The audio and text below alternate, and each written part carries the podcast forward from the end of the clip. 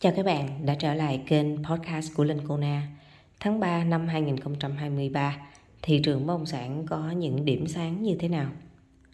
Đầu tiên, tại thị trường Hà Nội và thành phố Hồ Chí Minh, thị trường cho thuê vẫn đang làm rất tốt. Cho thuê có hai loại, đó chính là cho thuê căn hộ và cho thuê nhà phố để ở và kinh doanh. Mặc dù xu hướng thị trường về bán có thể đang gặp khó khăn dòng tiền không có nhiều, tiền mặt ít, vay ngân hàng khó, nhưng thị trường cho thuê vẫn xôn xao. Về thị trường ở các tỉnh thành, nếu như ở bất động sản đó chưa tạo nên giá trị, thì chắc chắn thị trường đang giảm. Hầu hết bất động sản đều phải giảm giá nếu như muốn bán. Còn giữ giá thì chắc chắn sẽ rất khó bán. Cùng một số tiền, người mua có rất nhiều sự lựa chọn. Vậy thì giai đoạn này có nên mua hay không? Đây là một câu hỏi và câu trả lời cũng rất là đa dạng.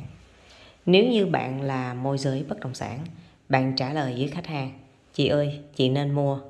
Thì vài tháng nữa thị trường giảm, khách hàng sẽ quay lại chửi la bạn. Nếu như bạn nói chị ơi, chị chờ thêm vài tháng nữa hãy mua. Thì vài tháng nữa bất động sản lên.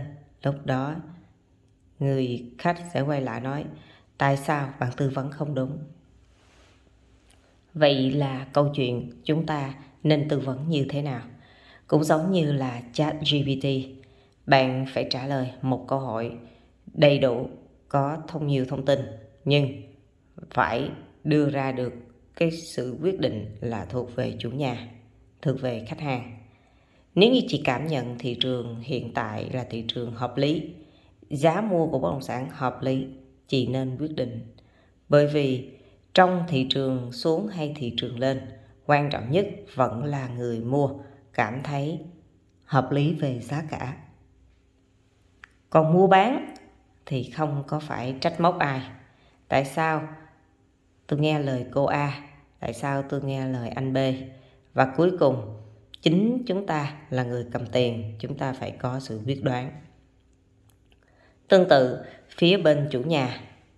Chủ nhà, nếu như muốn buông, cảm thấy giai đoạn này không thể nào cầm cự được nữa, hãy buông.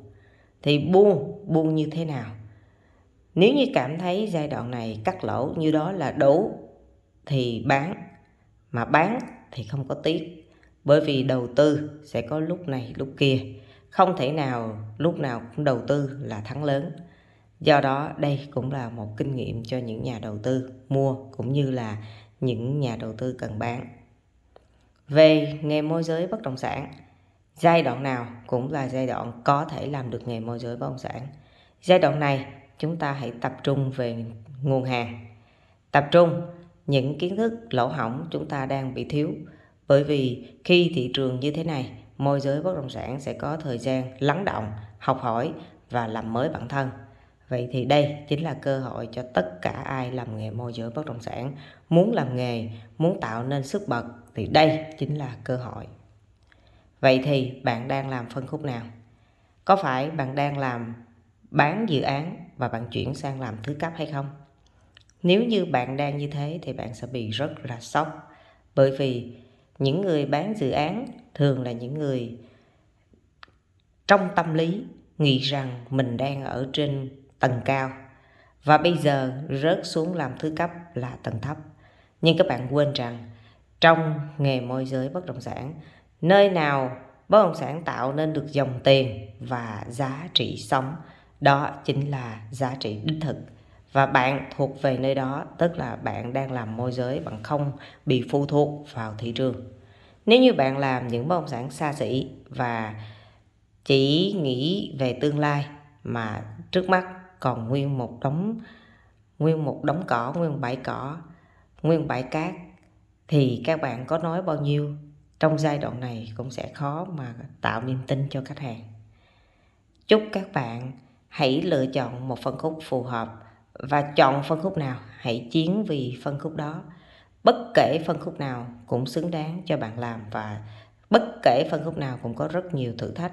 Quan trọng, bạn phải nhập tâm vào, nỗ lực hết mình và chiến đấu hết sức.